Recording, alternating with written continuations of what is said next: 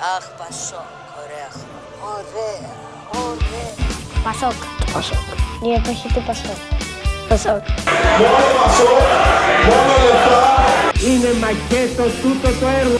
Κύριε Μητσοτάκη, καληνύχτα σας.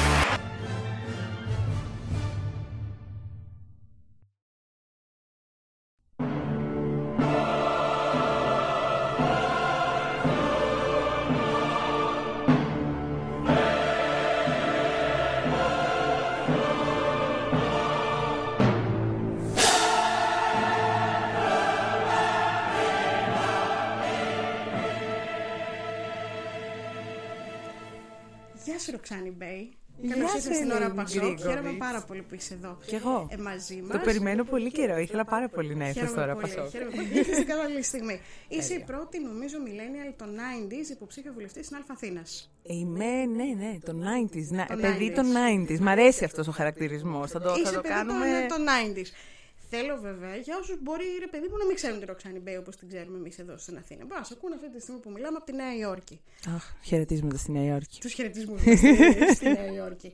Ε, θέλω να μου πεις με τι ασχολείσαι εδώ. Είσαι δημοτική σύμβουλος, είσαι αντιπρόεδρος; Λοιπόν, είμαι εκλεγμένη δημοτική σύμβουλος από το 19 στο Δημοτικό Συμβούλιο της Αθήνας. Είμαι αντιπρόεδρος στον ΚΙΑΔΑ, που είναι το κέντρο υποδοχής ε, των αστέγων στην Αθήνα, νομικό πρόσωπο δημοσίου δικαίου, αλλά ουσιαστικά λέγεται πλέον κέντρο υποστήριξης, ε, του Δήμου Αθηναίων. Δεν έχει όμως σαν μοναδική αρμοδιότητα την αστεγία, έχει και την εξάλληψη της φτώχειας και ένα κομμάτι της κοινωνικής πολιτικής ε, των ανισοτήτων και καταπολέμησης ας πούμε της φτώχειας μέσα στην πόλη. Δηλαδή πέραν της, το, του ξενώνα για τους αστέγους και του πολυδύναμου κέντρου έχουμε και το, ε, το κόμβο, κόμβο αλληλεγγύης που είναι στη, στο σταθμό Λαρίσης και εκεί ε, έχουμε μέσα αυτό που ονομάζουμε πια Αθηναϊκή αγορά που αποτελείται ε, έχει ρούχα, έχει άλλα πρώτη, πρώτης ανάγκης είδη, αλλά και όχι μόνο, πλέον και παιχνίδια και χαρ- χαρτικά, πολλά τέτοια πράγματα για, τις, για τους εγγεγραμμένους ωφελούμενους. Που όλοι είναι στα όρια τα φτώχεια της Ελστάτ, με βάση την Ελστάτ. Και φυσικά εκεί είναι και το κοινωνικό παντοπολείο που έχουν οι περισσότεροι δήμοι. Αυτό είναι ένα πρόγραμμα γενικότερο και το κοινωνικό φαρμακείο και από εκεί μοιράζονται και τα πακέτα τροφίμων. Γενικώς ο ΚΙΑΔΑ έχει πέραν της αστεγίας των ξενώνων και αυτού, αυτής της, ε, της δομής έχει και πολύ σημαντικό κομμάτι της δουλειάς του είναι το street work γιατί και αυτό έτσι ενισχύθηκε την τελευταία, ε, την τελευταία, στην τελευταία θητεία. Ισχύει και από την προηγούμενη και όλα αυτά γίνανε και επί Δημαρχίας Καμίνης στην Αθήνα που ήταν οι πολύ άμεσες συνέπειες της κρίσης. Και τώρα αυτό που έχει ενισχυθεί με ένα ΕΣΠΑ είναι το street work γιατί είχαμε νομίζω κοινά εντοπίσει την ανάγκη να επεκταθούν οι ώρες και στις βραδινές ώρες. Γιατί είναι πολύ σημαντική η δουλειά που γίνεται στο να εντοπίζονται οι άνθρωποι που είναι σε ανάγκη και σε συνθήκες αστεγίας μες στην Αθήνα, να πλησιάζονται, να το πούμε απλά, σιγά σιγά από ειδικούς είναι και να, τα παιδιά του street work και όλας είναι όλα καταπληκτικά και δυστυχώς πρόκειται για 8 μηνύτες σε εργασιακή επισφάλεια μεγάλη. Αλλά παρόλα αυτά και ειδικά για τη δουλειά που κάνουν, γιατί τη δουλειά που κάνουν είναι και δύσκολη. Μες στη νύχτα, στα κρύα, όταν είμαστε στα σπίτια μας, τα παιδιά είναι έξω, να μοιράζουν τρόφιμα, να μοιράζουν ζεστά, κουβέρτες και φυσικά η προσπάθεια να πείσουν αυτούς τους ανθρώπους να πάνε στον ξενώνα, να ενταχθούν, να τους δώσουν οδηγίες, κατευθυντήριες. Είναι, κάνουν τρομερή δουλειά.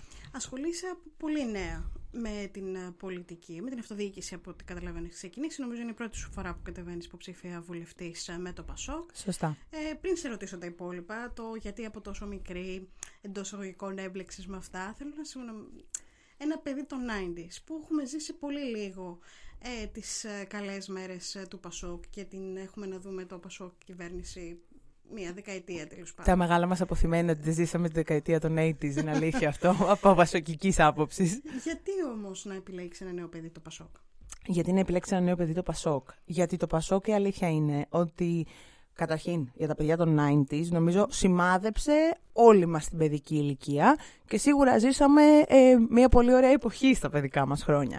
Αλλά ένα παιδί των 90s μπορεί να επιλέξει και η λογική του να επιλέξει το Πασόκ είναι ότι πρόλαβε ε, να, να μεγαλώσει και να γεννηθεί ε, σε μια εποχή που συγκεκριμένα και εκτιμένα δεν ήταν πια επίδικα με τον ίδιο τρόπο που ήταν πριν, λόγω του Πασόκ. Γιατί το Πασόκ ε, έβαλε τις βάσεις για να έχουμε το κράτος που έχουμε σήμερα και τις, ε, τη δημοκρατία, θα πω εγώ, που έχουμε σήμερα στην Ελλάδα. Ήταν ένα πολύ διαφορετικό κράτος πριν το 81 και μεγαλώσαμε με αυτά τα πράγματα δεδομένα. Στην πορεία, οι δικές μας γενιές ε, αντιμετώπισαν, νομίζω, δυσκολίες και κρίσεις αλλεπάλληλε. Τη μία μετά την άλλη. Φάγαμε χαστούκια πολλά. Στη, στη στιγμή, ας πούμε, στις πιο κομβικές στιγμές. Στις στιγμές που πήγαμε να βγούμε στην αγορά εργασίας. Ε, στις στιγμές που έπρεπε να κάνουμε τα πρώτα μας βήματα και σε άλλους τομείς. Συνεχόμενες κρίσεις. Και το κορονοϊός και η πανδημία μετά. Και τώρα ενεργειακή κρίση, πληθωριστική κρίση και το καθεξής ε, βλέπ, ένα παιδί των 90s μπορεί να καταλάβει ότι ό,τι έχει κρατηθεί, έχει κρατηθεί σε μεγάλο βαθμό λόγω των πολιτικών και των νομοθετημάτων και των πρωτοβουλειών του Πασόκ. Τώρα, στην τωρινή συγκυρία, το Πασόκ έχει κάνει μια πολύ σοβαρή, ένα πολύ σοβαρό βήμα μπροστά. Όλα τα τελευταία χρόνια πρώτον με το να, κρα... να κρατηθεί στα πόδια του και στην πορεία έχοντας μια καινούργια ηγεσία αλλά και συλλογική ε, και να το πω συνολική αλλαγή ε, από μέσα, οργάνων, δηλαδή διαδικασίες, διαδικασίες που ενεργοποίησαν πάλι τη βάση μας και έδωσαν την ευκαιρία και σε νεότερα στελέχη, νεότερους φίλους, νεότερα μέλη, όπως και να το πούμε, να ασχοληθούν. Πλέον νομίζω πως το Πασόκ μπορεί να περηφανευτεί ότι έχει πάρα πολλούς νέους ανθρώπους στις τάξεις του ανά την Ελλάδα. Αυτό είναι ένας σημαντικός λόγος να προσέξει ένας νέος άνθρωπος στο πασοκ να ταυτιστεί και να ακούσει κιόλα έναν λόγο διαφορετικό από αυτόν που ακούμε από την κυβέρνηση και την αξιωματική αντιπολίτευση αυτή τη στιγμή που είναι άγονος σε τεράστιο βαθμό κατά την ταπεινή μου άποψη δεν δίνει πολιτική διέξοδο. Οκ, αφορά λίγο αλληλοκατηγορίες, αφορά τι έκανε λάθος ο ένας και γιατί ο ένας είναι πιο επικίνδυνος από τον άλλον. Γενικότερα υπάρχει ένα τοξικό κλίμα. Αν μη τι άλλο. Γιατί όσο πάμε προς τις εκλογές ε, που από ό,τι φαίνεται θα γίνει τον Απρίλιο, όλο και πιο έντονο θα γίνεται. Και έχω αυτό που, που μου έχει μείνει έτσι τις τελευταίες μέρες, ένας φίλος μου που είναι πόσο χρονών, 19, ε, ο Γιώργος που κάνει πάρα πολύ ωραίο make-up, να το πούμε και αυτό, ε, μου έλεγε ότι τον ρώταγα κάποια στιγμή κάτι και μου λέει, η γενιά σας δεν θα ασχοληθεί ποτέ με την πολιτική. Ε, μου λέει, όχι, η γενιά μας δεν θα ασχοληθεί με τη φουρέιρα. Δεν πολύ συμφωνώ να σου πω την αλήθεια. Και εγώ δεν πολύ συμφωνώ, αλλά θα σου πω κάτι. Θα Έχουν πω... πολλές περισσότερες ανησυχίες από ό,τι είχαμε εμείς οι σημερινοί τριαντάριδες από τους εικοσάριδες του σήμερα. Δηλαδή, οι σημερινοί εικοσάριδες έχουν περισσότερες ευαισθησίες για τα ανθρώπινα δικαιώματα. Ακριβώς. Ε, για την ε, οικολογία, για το περιβάλλον. Έχουν ανησυχίες που εμείς δεν είχαμε και τόσες πολλές παλιά. Βέβαια ήταν και άλλες συνθήκες. Είναι αυτό τα παιδιά των 90s και οι συνθήκες ναι. εκείνες. Αλλά παρόλα αυτά νομίζω. Δεν μετά την οικονομία, αλλά είναι άλλο. Νομίζω όμως ότι αυτές οι γενιές, όταν, όταν λένε αυτό που σου λέω, ότι που θα ασχοληθούμε με τη φουρέιρα ή με το. Το λένε γιατί δεν σου λέει, ξέρω τι γίνεται. Και αυτό που ξέρουν είναι αυτό που αναλύσαμε πριν, το τοξικό. Εντάξει, ρε παιδί μου, το έχω ακούσει, ξέρω, τρώγονται, εντάξει, OK, okay, πόσο να ασχοληθώ. Είναι, είναι και παιδιά που δεν ζήσαν το καλό που ζήσαμε εμείς, έστω μικροί. Είναι παιδιά που σου λέει αυτό είναι. Και το Πασόκ είναι μόνο ξέρεις ένα ανέκδοτο, ένα. Θέλω να βάλουμε έναν αστερίσκο σε αυτό. Είναι μία από τις ερωτήσεις που θέλω να σου κάνω. Αν τελικά άλλο αυτή. Αλλά μιας που το λέμε τώρα, ας το πούμε τώρα. Ξέρεις, γίνεται μια μεγάλη συζήτηση και όλα αυτά τα χρόνια στα social media βλέπουμε μια φιγούρα πασό κλικάκι κάλτο, τα μπουζούκια, ε, τα λουλούδια, τα πανέρια, ξέρεις τώρα που είναι και της μόδας ναι, ναι, ναι. και ο Βασίλης ο Μπισμπίκης. Τρομερό. Ε, θα το αναλύσουμε αυτό. Τρομερό έρωτας. Και αυτό. Ε, τελικά αυτές οι εικόνες είναι το Πασόκ. Λοιπόν, Τι κάνει κακό τελικά στο Πασόκ. Εμένα προσωπικά, ας πούμε, το έχω ξαναπεί, με έχουν κουράσει πάρα πολύ αυτά. Και εμένα με κουράζει. Αλλά παρόλα αυτά, οφείλουμε να, να αναγνωρίσουμε ότι το Πασόκ, ακριβώς επειδή ήταν τόσο εμβληματικό για τη χώρα, άφησε ένα αποτύπωμα το οποίο ξεπερνούσε αμυγός το πολιτικό. Δηλαδή, πέρασε σε ένα επίπεδο αυτό που λέμε ότι όλοι στην ψυχή τους είναι Πασόκ στην Ελλάδα. Mm-hmm. Το ψηλοσυνειδητοποιούμε πλέον. Δεν νομίζω όμως ότι μπορούμε να, να ε, μειώσουμε και να βάλουμε το Πασόκ μόνο σε ένα τέτοιο πλαίσιο. Αυτή η γενιά όμως πλέον έχει την ευκαιρία, γιατί αυτή η γενιά α- αποτραβήχτηκε πολύ από την πολιτική. Έχουν ανησυχίες, όπως είπες και πριν, συμφωνώ. Αλλά αποτραβήχτηκε από την πολιτική, την κοινοβουλευτική, ας πούμε, το σύστημα το πολιτικό της ελλαδα Για να μιλήσουμε για την Ελλάδα. Γιατί το απαξίωσε. Ναι. Και σε αυτό είναι μια, εντάξει, είναι μια συλλογική πιθανώς ευθύνη ως ένα βαθμό. Το Πασόκ θεωρώ ότι είχε και τη μικρότερη, αν με ρωτάς προσωπικά. Αλλά εγώ θα δεχθώ ότι αυτά τα παιδιά μια μέρα, όταν ας πούμε άρχισαν να, να προβληματίζονται στο βαθμό που προβληματίζονται για την πολιτική, είπαν ότι δεν έχει νόημα. Εμείς πλέον μπορούμε και οφείλουμε, γιατί έχουμε την ιστορία να το κάνουμε. Έχουμε τα ιστορικά επιχειρήματα. Αυτό που είπα πριν, από εκεί που ξεκίνησα. Η χώρα, τα κεκτημένα, τα, επί... και τα οποία βλέπουμε ότι είναι επίδικα ακόμα και σήμερα, τα έχτισε, τις βάσεις τους, τις έβαλε το Πασόκ.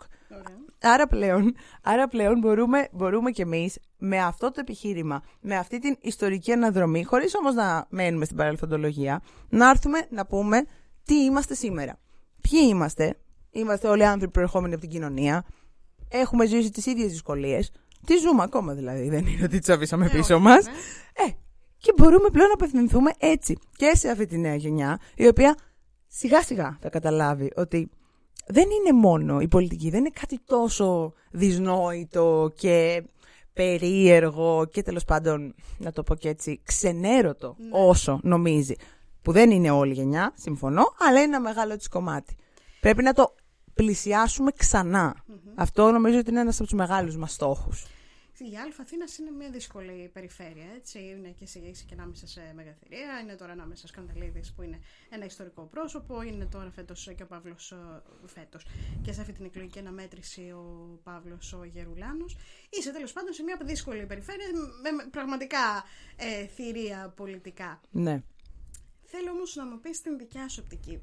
Είσαι στο πιο κεντρικό μέρος της, ε, τ- του λεκανοπεδίου και γνωρίζεις και από πρώτο χέρι την αυτοδιοίκηση. Ποια είναι τα βασικά προβλήματα και ενδεχομένως με, ποια, με τι θέλεις εσύ να ασχοληθείς. Ας πούμε ότι εκλέγεσαι και στο εύχομαι με το καλό. Ε, ποιο είναι το πρώτο πράγμα που θες να καταπιαστείς; Η Κοίτα. προτεραιότητα της Ροξάνης ε, Μπέι. Ως προς την Αθήνα, ε, α- και αυτοδιοικητικά, αλλά καταρχήν ένας από τους λόγους που πήρα απόφαση να κάνω και το, το βήμα το επόμενο, το απονενοημένο, όπως λέω μερικές φορές, να κατέβω στο, στην κεντρική πολιτική σκηνή, κεντρική πολιτική αρένα που λέμε, ήταν ότι ειδικά στην Αθήνα θεωρώ ότι η αυτοδιοίκηση ε, και η κεντρική πολιτική σκηνή αλληλεπιδρούν ακόμα σε μεγαλύτερο επίπεδο από ότι σε, οποιαδή- σε οποιοδήποτε άλλο δήμο, να το πάρουμε έτσι. Άρα είναι πολύ, σίγουρο. πολύ γρήγορα έβλεπα τα κενά, ε, τα κενά δυνατότητας δράσης, ας πούμε, από το, πλ- από το πεδίο του Δήμου για πολύ κομβικά προβλήματα, στα οποία φαινόταν ότι χρειάζεται η κεντρική πολιτική σκηνή να, να νομοθετήσει, να πάρει πρωτοβουλίες Να κλπ. παρέμβει, Ακριβώς. παρέμβει εντός εισαγωγικών. Ε, για μένα, από τα, μεγαλύτερα, από τα πράγματα που θα ήθελα να ασχοληθώ και θα το βάλω σε πλαίσιο Αθήνας, είναι η κοινωνική πολιτική με την ευρεία έννοια. Ίσως γιατί τρίφτηκα πιο πολύ και με αυτό και λόγω του Κιαδά, αλλά προβληματίστηκα και ευρυτερα Η, η Αθήνα είναι το σημείο, είναι η πρωτεύουσα, ένα ας το πούμε μητροπολιτικό κέντρο για την Ελλάδα. Θε, πλέον είναι, έχει, Είναι; έχει πολλά χαρακτηριστικά, όχι όλα, αλλά αρκετά χαρακτηριστικά μητροπολιτικού κέντρου. Όπως θα πέσει, έπεσε από το... Συγγνώμη, έχουμε βάλει το μικρόφωνο πάνω σε ένα ρολό χαρτί. Συνεχίζω. λοιπόν.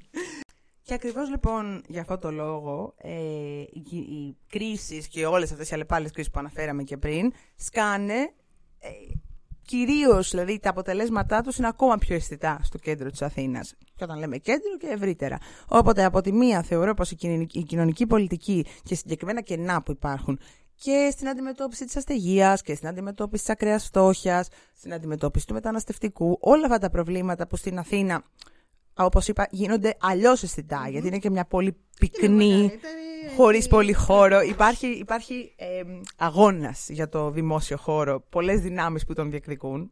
Πάλι είναι επίφοβο να πέσει το μικρόφωνο. Θα, μη- θα το φτιάξουμε όσο Ναι. μιλάς, μην ανησυχείς. Λοιπόν, εμ, αυτό είναι ένα κομμάτι που θα ήθελα πολύ να ασχοληθώ, γιατί έχω σκέψεις ε, πολλές γύρω από αυτό και, και η τοξικοεξάρτηση είναι ένα μεγάλο πρόβλημα στο κέντρο της Αθήνας, αλλά όλα αυτά καταλαβαίνετε ότι χρειάζονται κεντρικές πολιτικές. Ωραία. Κεντρικές αυτό πολι... θέλεις να Καταρχήν, αναλάβεις, δομές. καταλαβαίνω. Δομές. Α, ε, Η έλλειψη δομών και γενικώ το κτηριακό πρόβλημα, που επίσης στο, στο αυτοδιοικητικό επίπεδο το μαθαίνεις από πρώτο χέρι. Έχουμε πολλά, πολλά, πολύ περισσότερα από ό,τι επιτρέπεται παιδιά σε κοντέινερ αυτή τη στιγμή ε, στα σχολεία.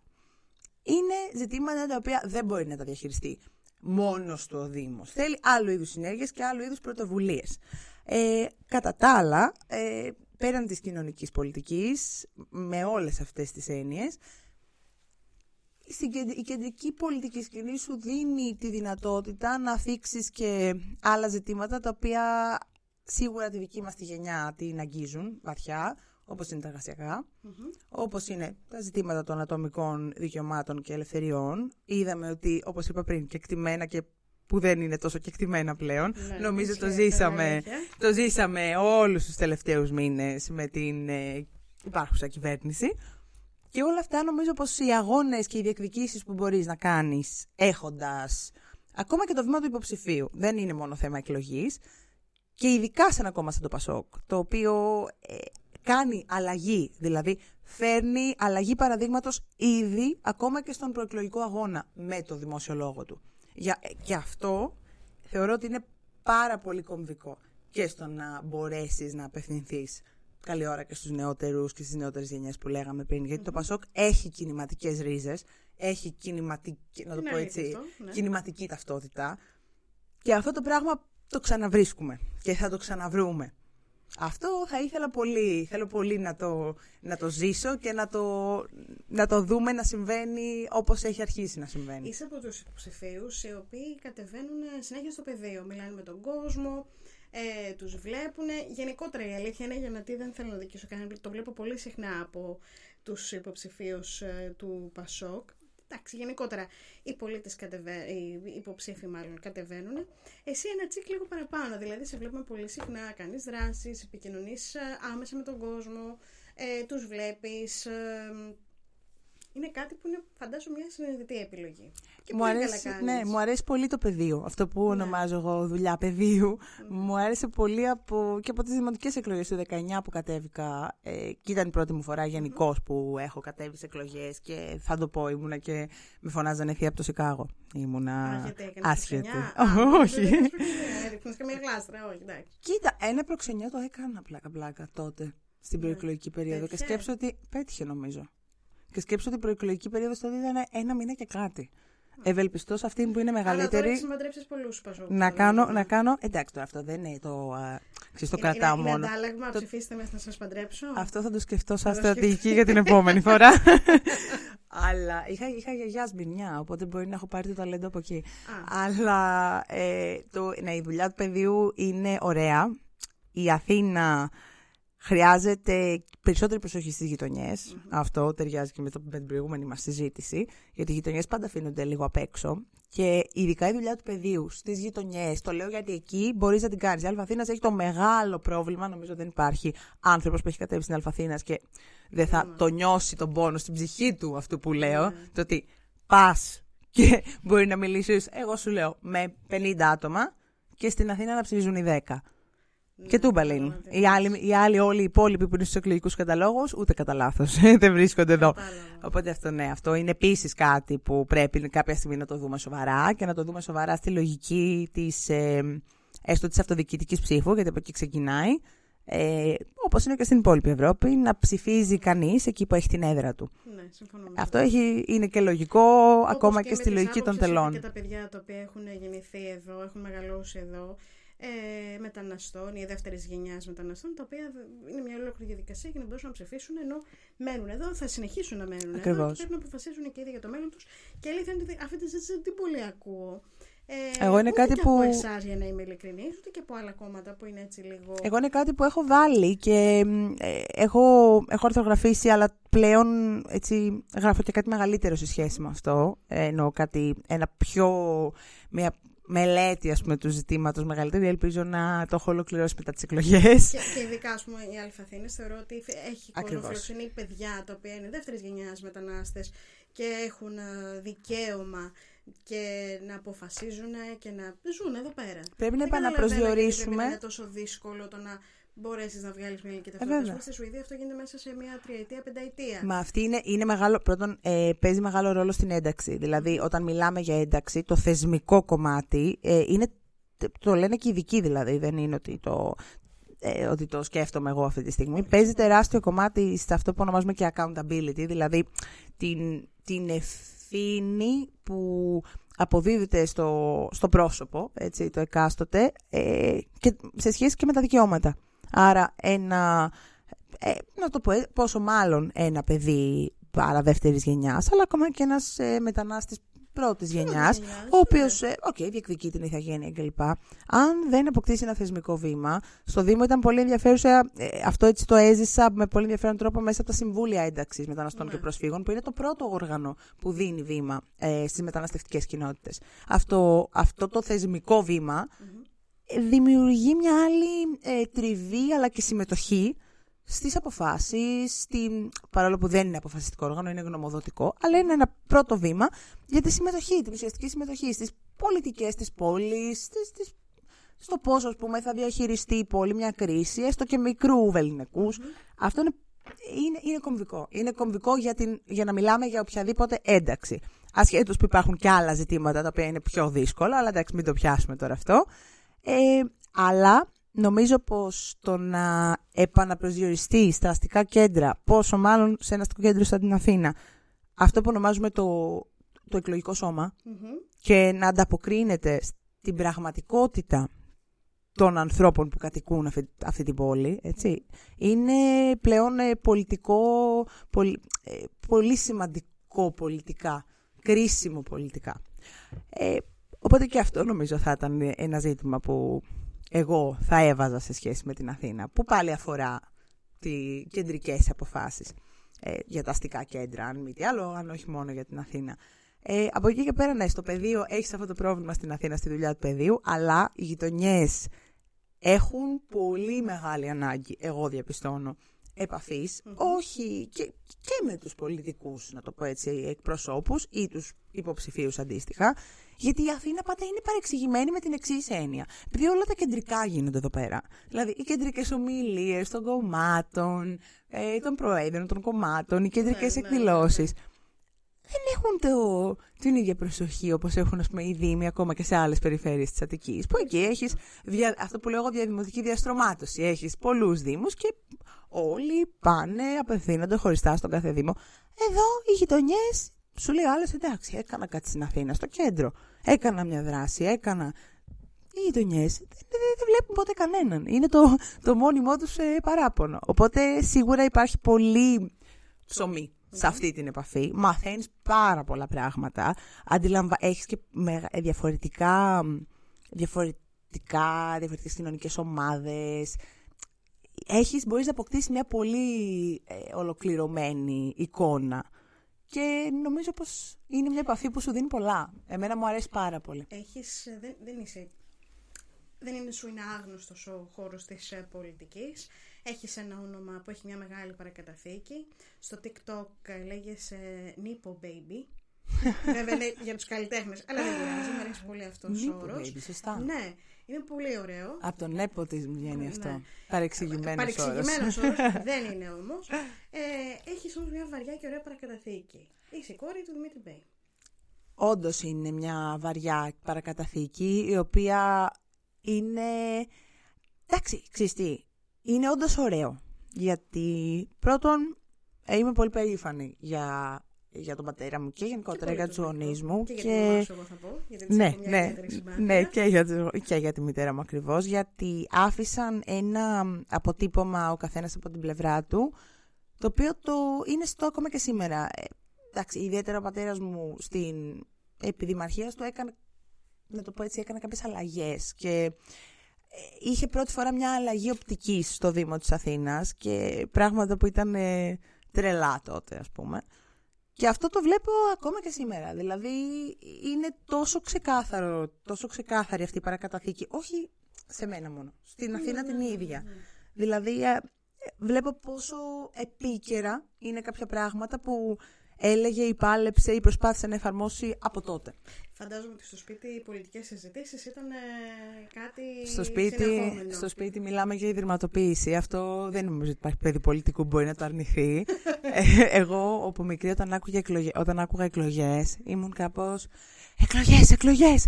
Μπαίνουμε σε, σε έκτακτο, έκτακτο συναγερμό. Ήξερα τι εστί. Ήξερες τι. Ήξερα ότι εντάξει, τώρα τελειώσαμε. Είναι κάτι που σε στρεσάρει και σήμερα. Δηλαδή, εγώ φαντάζομαι. Ε, Δεν, δεν είμαι στην οικογένειά μου, δεν είμαι παιδί πολιτικών. Τέλος πάντων, ε, οι εκλογές ήταν για μας εκλογές. Πάμε, ψηφίσουμε. Ναι, ναι, ναι. ναι. Ε, αλλά δεν ξέρω πώς είναι ένα παιδάκι να το βιώνει όλο αυτό και φαντάζομαι ότι μπορείς να χειριστείς καλύτερα το στρες ας πούμε, από έναν άλλον αντίστοιχο ε, μ, νε, νεαρό πολιτικό. Φαντάζομαι. Κοίτα, ε, εγώ όπως και για την παρακαταθήκη θα πω ότι σε καθορίζει ως ένα βαθμό, αλλά από εκεί και πέρα ό,τι κάνεις το κάνεις εσύ.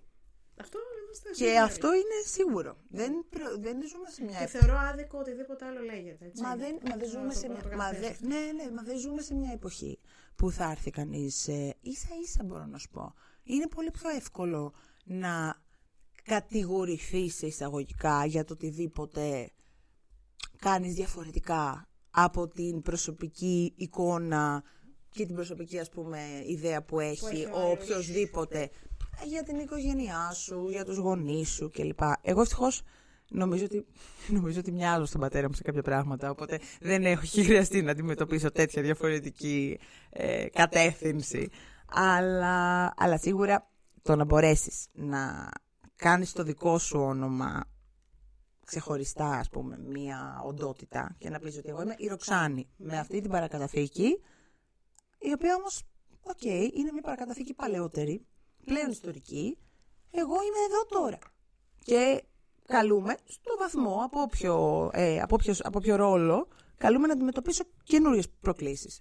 Καινούρια προβλήματα, πιθανώς, μια άλλη εποχή. Και είμαι και προϊόν μιας άλλης εποχής.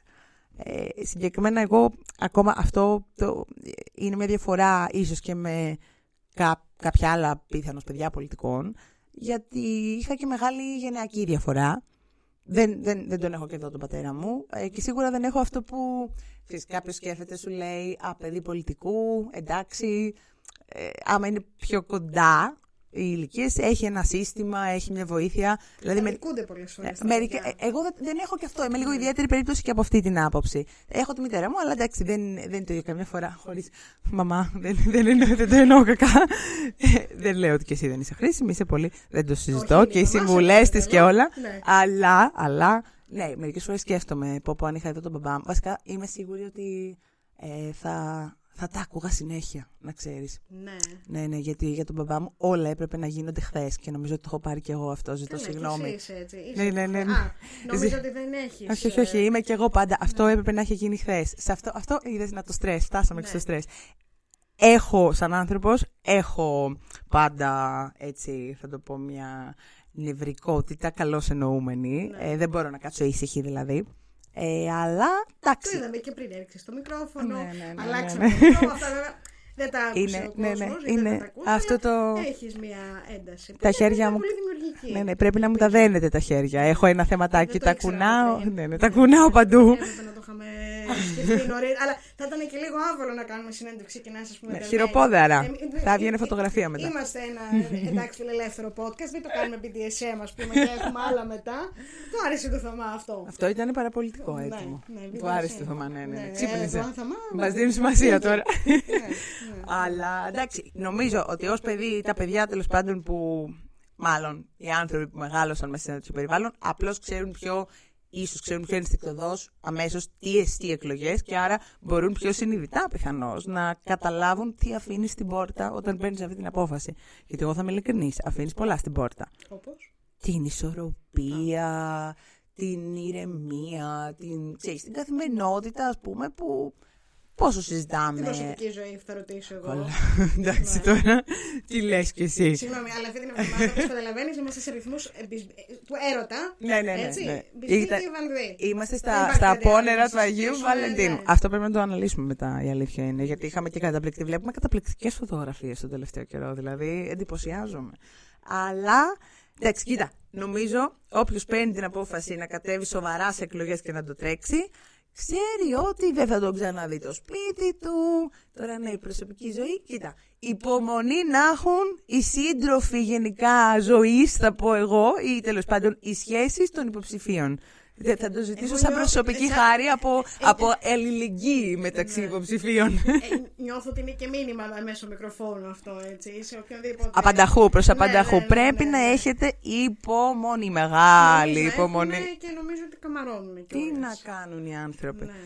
Αυτό είναι το ένα. Πρέπει να είναι περήφανοι. Αλλά αφήνεις και σίγουρα μια. Τι εννοώ ισορροπία. Άμα είσαι πολιτικό στην πραγματικότητα, στις εκλογές, ακόμα και να μην είσαι υποψήφιος, δεν μπορείς να κάτσει ήσυχα. Συμφωνώ. Δεν Και- μπορείς να κοίταξε, είσαι σε ρυθμούς. Εγώ τώρα θα κάνω το πρόγραμμά μου, τη Είναι ρουτίνα και μου. ψευδέστηση το ότι Απόλυτα. χαλαρώνουν μετά. Απόλυτη, Έτσι απόλυτη. είναι. Απλώς σίγουρα οι εκλογές έχουν αυτό το έκτακτο που είναι και η γοητεία τους βέβαια. Γιατί εντάξει, είναι μια αδρεναλίνη. Αλλά σίγουρα εγώ που πρώτη φορά κατεβαίνω σε ψηφοδέλτιο εθνικών εκλογών, αλλά κάνω και εντάξει, πρώτη φορά μια καμπάνια, έναν αγώνα πιο οργανωμένο, να το πω, ε, ξέροντας με, ότι κατεβαίνω σε μια τέτοια περιφέρεια που είναι δύσκολη και πηγαίνω τέλος πάντων για όσο ε, κυνηγάω ένα στόχο, να το πω έτσι, μιας όσο καλύτερης ε, θέσης καταγραφής όπως θέλει μπορεί να το πει κανείς. Ε, σίγουρα παίρνεις απόφαση ότι θα ζεις σε καταστάσεις εκτάκτου ανάγκης, θα, δεν θα έχεις ισορροπία του τύπου. Αυτό με ρωτάνε πολλές... Δημιουργήθηκε Ήδη στρες, δηλαδή, αφού το ακούω. Δε, δε, δε, δεν είναι αυτός ο σκοπός μου, με συγχωρείτε. Παρ' όλα αυτά, να σου πω κάτι. Αυτό μου το λένε οι φίλοι μου εκτός πολιτικής. Δηλαδή, πολλές φορές σου λένε, Ναι, ρε παιδί μου, πω, πω, πόσες ώρες δουλεύετε κι εσείς. Είναι σαν να δουλεύεις σε μια ακραία δουλειά, ξέρεις, με τρομερά ωράρια. Λέω, Όχι, όχι, όχι. Καμία σχέση. Δεν είναι δουλειά. Δεν... Ακόμα και σε μια ακραία δουλειά με ακραία ωράρια, υπάρχει κάπου ένα πλαίσιο. Γυρνά σπίτι σου, εγώ θα σου πω, και λες τώρα, μέχρι το επόμενο πρωί, εντάξει, είμαι εγώ για μένα. Στην πολιτική αυτό δεν υπάρχει. Μην κοροϊδευόμαστε. Σίγουρα πρέπει να προσπαθείς να το κάνεις, να βρίσκεις το λίγο χρόνο που λες εγώ τώρα θα αποφορτιστώ, αλλά δεν υπάρχει πλαίσιο. Αυτή είναι η διαφορά με την οποιαδήποτε δουλειά όσο πιεστική και αν είναι. Δεν υπάρχει πλαίσιο. Είσαι αυτό. Δεν σταματάς κάποια στιγμή να είσαι υποψήφιος ή και γενικός πολιτικός. Τα προβλήματα, τα ζητήματα, η επικοινωνία με τον κόσμο, ακόμα και οι μικρές μικρές κρυσούλες της καθημερινότητας που καλείσαι να διαχειριστείς. Δεν, δεν μπορείς να τις πας για λίγο πιο μετά. Δεν υπάρχει αυτό. Είσαι πάντα αυτό. Και αυτό φυσικά εντάξει, κάποια στιγμή φτάνει να επηρεάζει, όχι κακά, όχι με κακή, κακώς εννοούμενα, αλλά φτάνει να επηρεάζει σίγουρα και τον τρόπο που διαχειρίζεσαι γενικώ την καθημερινότητά σου και την κοινωνική σου ζωή, την προσωπική σου ζωή, όλα. Αρχίζει μια νέα πραγματικότητα. Αυτό. Δεν το λέω αποθαρρυντικά. Έχει, έχει, και, πο- έχει, έχει Εμένα πολλά. πάντα μου δημιούργησε άγχος. Και είμαστε κι εμείς οι Χριστέ μου. δημοσιογράφοι στην προεκλογική περίοδο. Έχουμε κι εμείς ένα Ε, ναι, αντίστοιχο, τώρα πολύ αντικειμενικά. διαφορετικό άγχος, Δηλαδή, βέβαια. δηλαδή και οι δημοσιογράφοι. Νομίζουμε Αφού. κι εμείς Ε, δεν είναι ότι δεν τα περίεργα ξέρεις. αυτές τις μέρες, Δεν ναι. είναι ότι δεν τα ξέρει. Αυτό το διάστημα, μάλλον, γιατί μακάρι να διαρκούσε μόνο. Αλλά ναι, έτσι. μου λένε καμιά φορά. Ε, που, εντάξει, ρε παιδί μου, ισορροπία, ξέρεις και αυτά. Και είμαι κάπως παιδιά. Ναι, ναι, ναι. Την ισορροπία, αυτού του είδους την ισορροπία της καθημερινότητας την αφήνεις στην πόρτα και εντάξει. Την ανακτάς στο βαθμό που μπορείς μετεκλογικά. Αλλά οι εκλογές είναι έκτακτη ανάγκη, αλλά ενθουσιώδης έκτακτη ανάγκη. Έχει, όντως. Εγώ θυμάμαι ότι στι εκλογές του 19, δημοσιογραφικά μιλώντας, έκανα να συνέλθω μέχρι το 21. Μόλις συνέλθω ήταν οι ισοκομματικέ του Πασόκ. Μέχρι να συνέλθω στις ισοκομματικέ του Πασόκ ήταν εθνικές. Οπότε γενικότερα. Σε κρατάμε σε Ναι, φόρμα. Ναι, κρατάτε σε φόρμα δεν έχω. Αρνήτια, δεν Ναι, έχεις άμα παράπονο. σκεφτείς, ας πούμε, πόσο πολύ έχουν γίνει λευκά τα μαλλιά μου, ναι. Θέλω κλείνοντα να σας Αιδίε λέει. Τα, μα- τα μαλλιά τη είναι τέλεια. ε, θέλω να σε ρωτήσω το εξής. Έχεις τέσσερα ονόματα τα οποία θέλω να τα αναλύσεις. Εννοείς γι' αυτό το. Έχει μεγάλη ιστορία. Εγώ την ξέρω την ιστορία, αλλά θέλω να τη μοιραστείς εδώ. Γιατί δεν είναι για να ξέρει ο κόσμος Χριστέ θα πάει μου. να ψηφίσει. Ναι, ναι. Ότι δεν θα δει ένα Ρωξάνη Μπέη, θα δει Όχι, ένα... δυστυχώς. θα δει ένα Απλώς. Ρωξάνη Ευαγγελία Μπέη Καραμπότσου. Ή αλλιώς με έχουν χαρακτηρίσει με πολλούς τρόπους. Ισπανίδα πριγκίπισσα, Ισπανό μαφιόζο, ξέρεις ο καθένας όπως Ισπανίδα θέλει. πριγκίπισσα, έτσι θα Όπως το θέλει το βλέπει. Ενδεχομένως να σα περάσω και έτσι. στο Τέλειο. κινητό. Τέλειο. Αχ, ωραία. Ναι. Έχω ένα καινούριο τίτλο. Για πες, λοιπόν, τι ιστορία έχεις ε, αυτή, γιατί έχει μια πολύ ενδιαφέρουσα Λοιπόν, ιστορία. λοιπόν. Καταρχήν, εντάξει, τις δύο γιαγιάδες θέλανε υποτίθεται να γιορτάζω. Ναι. Κατόπιν εορτή μάθαμε ότι και το Ροξάνι έχει γιορτή. Να το ξέρετε. Είναι μαζί με τον ήξερα Αλέξιο αυτό. και την Αλεξία. Γιατί εμένα ποτέ δεν μου εύχονται χρόνια πολλά για τη 30 γιορτή μου. Θέλω να το Αυγούστου. πω εδώ σε δημο- δημο- με Ναι. δημόσιο βήμα. Όχι, είναι Δεν θυμάμαι ποτέ είναι, συγγνώμη. Μπράβο, Ροξάνη. Πολύ καλά πήγε αυτό. Αλλά παρόλα αυτό ο υπόλοιπος κόσμος πρέπει να το θυμάται. Είναι μαζί με τον Αλέξο και την Αλεξία. Στο εορτολόγιο. Θα το... δει- Μπορεί να είναι και την Κυριακή της Ορθοδοξίας. Θωμά, όσο εμείς μιλάμε, σε ψάχνεις. Ναι, κάνε ένα Google, ρε παιδί Για μου, να πες. ξέρει και ο κόσμος τη γιορτή μου. Ευαγγελία ξέρουμε είναι σε Λοιπόν, λίγες ημέρες, σε 25 μέρες, σε λίγες μέρες. Ακριβώς. Σε ένα μήνα. Επειδή λοιπόν δεν ξέρανε ότι υπάρχει ο Σία Ροξάνη, ε, λένε εντάξει, θα βγάλουμε και τη δεύτερη γιαγιά, Ευαγγελία, η γιαγιά μου τότε και καλά, η γιαγιά μου η Ροξάνη που είχε, το, είχε πάρει το, ξέρεις, το πρώτο. Ε, επειδή ένιωθα άσχημα, με φώναζε μικρή, ποτέ ποτέ μου λέει και Εύα και αυτά και της έλεγε. «Ε, και καλά, ξέρεις ότι δικαιοσύνη για να το παίξω. και η μάνα μου ήταν κάπως το παιδί, το έχουμε ήδη τρελάνει, το ξέρεις έτσι. Το ρωτάει που το ρωτάνε πώς το λένε και λέει Ροξάνη Βαμπέ και δεν καταλαβαίνει άνθρωπος τίποτα. Και υπάρχει και το καραμπότσου βεβαίως. Και έχω κουραστεί να με ρωτάνε όλοι παντρεμένοι, είσαι, έχεις και το όνομα του συζύγου σου; Όχι, και τι είναι αυτό; Γιατί ξέρεις το παντρεμένη, εντάξει. Τώρα ξέρεις λίγο μεγαλύτεροι άνθρωποι και τέτοια. Δεν είμαι παντρεμένη. δεν είναι, δεν είναι. Δεν, δεν πήρε το όνομα τους συζύγου μου. Είμαι φεμινίστρια, να τα λέμε και αυτά. Ε, Καλά, δεν νομίζω ότι κανένας, καμία πια παίρνει το όνομα τους συζύγου. Αυτό. Και σκέψτε τώρα να το βάλεις και διπλό. Γιατί να το κάνεις. Και δεν νομίζω ότι έχεις και περιθώρια, είναι η αλήθεια. Δηλαδή, τρία επόμενα. Πλέον δεν έχω, αλλά δεν θα το έκανα. Όχι, θα. Αλλά. Πώς το έχω αυτό; Ε, επειδή όταν ε, γεννηθεί οι γονείς μου δεν ήταν παντρεμένοι. Ήταν, ε, ξέρεις τώρα, αριστεροί. Νάιντι, Ναι, ναι, ναι, ναι. Πασόκι, αυτό, alternative ιστορίες. Ε, όταν, όταν λοιπόν γεννήθηκα, ε, που ο μπαμπάς μου είχε άγχος ε, να προλάβει να με αναγνωρίσει, να με βάλει στο. να μου δώσουν το όνομα και όλες τις συμβολογραφικές πράξεις που έπρεπε να γίνουν. Γιατί αγχώνονταν, λέγε μπορεί να Είναι με. πα- μεγάλη γραφειοκρατία μέχρι σήμερα πρέπει να ναι, ναι, ναι, ναι, ναι ακριβώς. Ε, μπορεί να με πατήσει λεωφορείο. Και η μάνα μου καημένη είχε τους πόνους της Κυσαρική τώρα και του λέγε Α με Χριστιανέ μου που θα σε πατήσει λεωφορείο. Τώρα θα σε πατήσει λεωφορείο. Της λέγε Δεν ξέρεις ποτέ. Ναι, Ταύρος. Ξέρεις Α, τώρα. οκ. Είχε. Είχε. Ε, Είναι περιορισμένε οι γνώσει μου. Ναι, σε ναι, ναι, τα- ναι, ναι, ναι. Είχε με τη μεθοδικότητα. Ήταν κάπως θα το κάνουμε τώρα. Ε, αλλά ναι, λόγω και, ξέρεις, του φεμινιστικού, της φεμινιστικής οπτικής, ήξερε ότι και η μάνα μου ήταν, ε, Εννοείται. δεν το Το συζητώ, βεβαίως φεμινίστρια από μικρή, τα είχαμε Before it αυτά. was cool. Before it was cool, ακριβώς. Ε, και αντίστοιχα, εντάξει τώρα, στα πλαίσια ήταν και το Πασόκ πρωτοπόρο Ναι. στα ζητήματα της ισότητας, οπότε ο μπαμπάς μου το θεώρησε λογικό, δεν έφτανε το Ρωξάνη Ευαγγελία, να γίνει η Ρωξάνη Ευαγγελία Μπέη Καραμπότσου. Αυτό, το, αυτή, αυτό τον, παρε- τον ε, λάθος εννοούμενο φεμινισμό τον πληρώνω μέχρι σήμερα με τα τέσσερα ονόματα. Εγώ τον βρίσκω πολύ γλυκό. Είναι πολύ γλυκό, αλλά δεν ξέρεις τι τράβηξα και στην Αγγλία. Δεν ήταν εύκολα τα πράγματα όταν έκανα, όταν ήμουν για σπουδές. Δηλαδή, επίσης το καραμπότσου, άστο. Ο καθένας το έλεγε όπως του ερχόταν. Δεν θα πω τώρα εδώ πέρα, ντροπή. Ναι, μπορούμε να ναι, ναι, φανταστούμε, ναι, μπορείτε να φανταστείτε. Αλλά ναι, ναι. Οπότε, ναι, στο ψηφοδέλτιο θα είμαι ένα μικρό, ένας μικρός σιδηρόδρομος. Το περάσαμε αυτό και το 19. Είναι εντυπωσιακό το αποτέλεσμα. Και το Σίγουρα Ευαγγελία. Δεν σε χάνουν όμως. Τι να με χάσουνε, Μπέη, Καραμπότσου, Ρωξάνη, Ευαγγελία. Δεν ξέρω, πρέπει, αυτό πρέπει να το κοιτάξετε, να χωράει, σας παρακαλώ. Ε, θα χωράει. Εδώ. Στους υπευθύνους το λέω. Η Ευαγγελία Καραμπέη Καραμπότσου, το είπα σωστά με τη σωστή Ναι. σειρά. Θέλω να σε ευχαριστώ πάρα πολύ για αυτό το podcast. Εγώ. Και παρότι θεωρούν και λένε οι κακές γλώσσες ότι έχεις πολύ άγχος και νευρικότητα που μόνη σου μπορεί να τα λε, θέλω να σου πω ότι την απόλαυσα τη συζήτηση. Ελάχιστο στρες μου προκάλεσε. Νομίζω ότι νομι... νο- το, έχω, το έχω δουλέψει. Δεν προκαλώ στρες στον κόσμο. Εντάξει, θέλεις λίγο ακόμα, αλλά καλά. είσαι. Σε ευχαριστούμε πολύ. Μαρτσέλη. Τι να κάνω, αφού τρέχουμε τώρα, είμαστε στην πρίζα. Αλλά είμαστε χαρούμενα στην πρίζα. Ηθικό ακμεότατο. Σε ευχαριστούμε. Εγώ.